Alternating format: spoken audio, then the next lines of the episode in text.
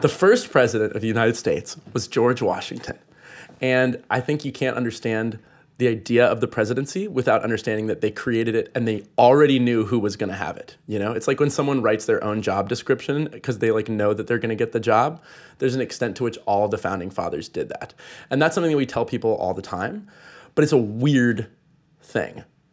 Like what does it mean that there was a guy who everybody just knew like why would there be one guy that everybody just knew was going to be president well there's a couple of factors one is basically and this is where you can look outside the United States for examples too.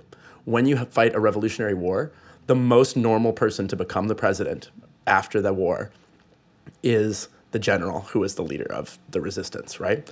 And George Washington became the general because he was one of the only Americans with any military experience in an officer level. He like joined the military when he was pretty young and he he fought in the French and Indian War. He was extremely unsuccessful. Um, he, he led his first command out, and everyone around him was shot and killed. And he somehow survived. And I think part of the story of George Washington is a man who is weirdly lucky. And in fact, the main way that he was lucky was that a lot of people died who needed to die for him to get what he wanted, which is to say, he was not um, the first in line to get the inheritance. Um, it, it, required not only like um, it required a bunch of people who were supposed to inherit it to die at like the right moment, and they did. And then he ends up marrying the wealthiest w- widow um, in America, um, Martha Custis, and he so he inherits all of this money and slaves.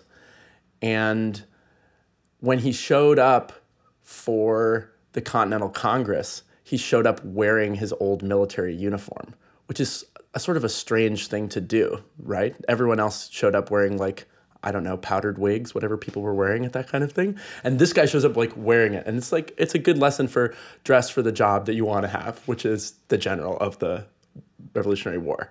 Other thing to know about George Washington is that he was just obsessed with people thinking that he was a great man.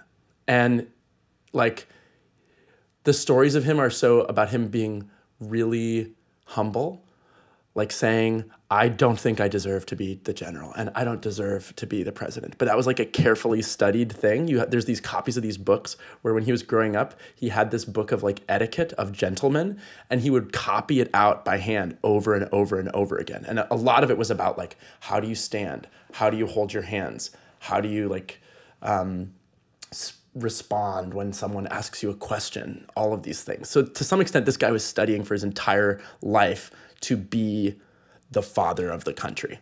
Also, he was like six foot two, which was crazy at the time. It made him seem like a giant. And that often makes people think that you're more important than you are. So, after the war, Alexander Hamilton and others thought, let's make the president basically a king, and we'll trust that that'll be fine because it's going to be George Washington, and he's like really upstanding dude. But um, much of what Washington should be praised for as president is the fact that he actually didn't become a king, that he figured out how to shape this new office that was sort of like a king. And remember, they're coming in after this Articles of Confederation period. It wasn't like the war ended and then he became president. The war ended and then there was this like cluster of a period where everyone like was fighting between the states and everything. And Washington is not involved in politics during that time. So he kind of comes out of retirement to to do this. And I think he just kind of set the tone for what it meant to be president, which was that he tried to um, he tried to stay out of like day to day politics. That was like the tone, but it was very hard because inside of his own cabinet, as anyone who's seen Hamilton knows, there was battles going on between what would eventually be the first two political parties. And uh, I guess we could talk all about how Washington gets pulled into that, but I think it's more interesting to just look at where does he leave it because he chooses to step down after two terms, which is not in the Constitution, and in fact was shocking to many people that he decided to do that. Um, and then he gives this final speech, the farewell address. And in the farewell address, he gives two warnings. One is don't create political parties, that's going to be a disaster. And the other one is don't get involved in any sort of foreign uh, wars or even really involved in foreign affairs. He says, like, be friends with everybody, don't get involved. Both of those things fall apart within like four years of him leaving office, right? Um, and you maybe he I mean even while he's in office there's this there's these crazy things happening. There's this thing called the XYZ affair where basically the French Revolution is happening and some people want to side with the French because they, they have just overthrown a king and they like have this connection to the French who fought on their side in the Revolutionary War. But other people are like, this is a dangerous thing that's going to get out of control. And especially if you view Washington and these other men as part of really the ruling white male class of America, you know, they have a lot more in common with the people whose heads are getting cut off than the people who are doing the cutting. And so Washington basically ends up staying neutral and in so doing kind of siding with the British between the French and, and the British. And, um, and there's this whole period where the French are basically sending in agents to talk to the people of America. Like they won't, like before meeting with Washington, they go out and it's this guy named Citizen Genet. And of course, Citizen is like the equivalent of communist person being called comrade. Like everyone in the French Revolution is a citizen. And they're out there speaking to crowds and basically like saying like you're going to join this revolution, like condemn your your rulers, don't listen to them. And it's like the scary feeling of a real social revolution. And Washington is enraged by that. And you can see if you see him as this guy who grew up like copying down the rules of aristocrats, how it would be like particularly frightening to him. Um, and the fight within America over which leads to uh, you know his Secretary of State being burned in effigy because he signed a treaty with Britain. Like the fight within America at that time was intense. This is a post-revolutionary period, which in most countries is a very chaotic period. And it and as in many other countries, it's held together by the fact that at the core of it was a leader who people across the spectrum had respect for.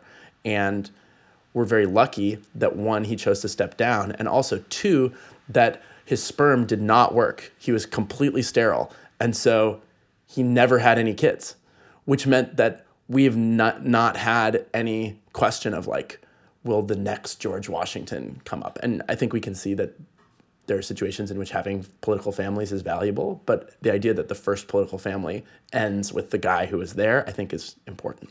Why did he decide to step down over after two terms?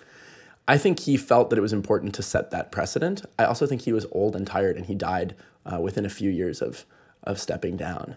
Um, and I, you could also say, I think he saw that it was, it was maybe it was a good time to check out. The fathers let George Washington be the first president. Didn't they want to be the president? Um,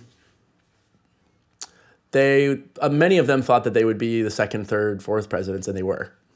You know. Um, but wouldn't they want to be the first? Just no, I think they felt they felt safe. I think they all really did trust him, um, and his integrity was seen as like beyond reproach. There's some to some extent.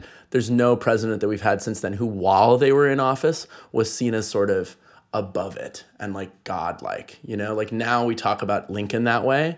Um, and occasionally we'll talk about someone like FDR, or even some people will talk about Ronald Reagan as this like figure like that. But when they are in office, all these other presidents have never had that trust. You know, when when Washington was reelected, he was reelected unanimously.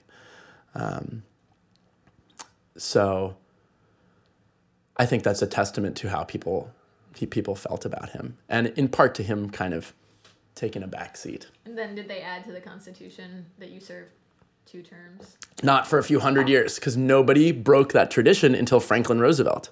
Everyone felt that if you broke that tradition, you'd be saying that you were better than George Washington, and how dare you say that?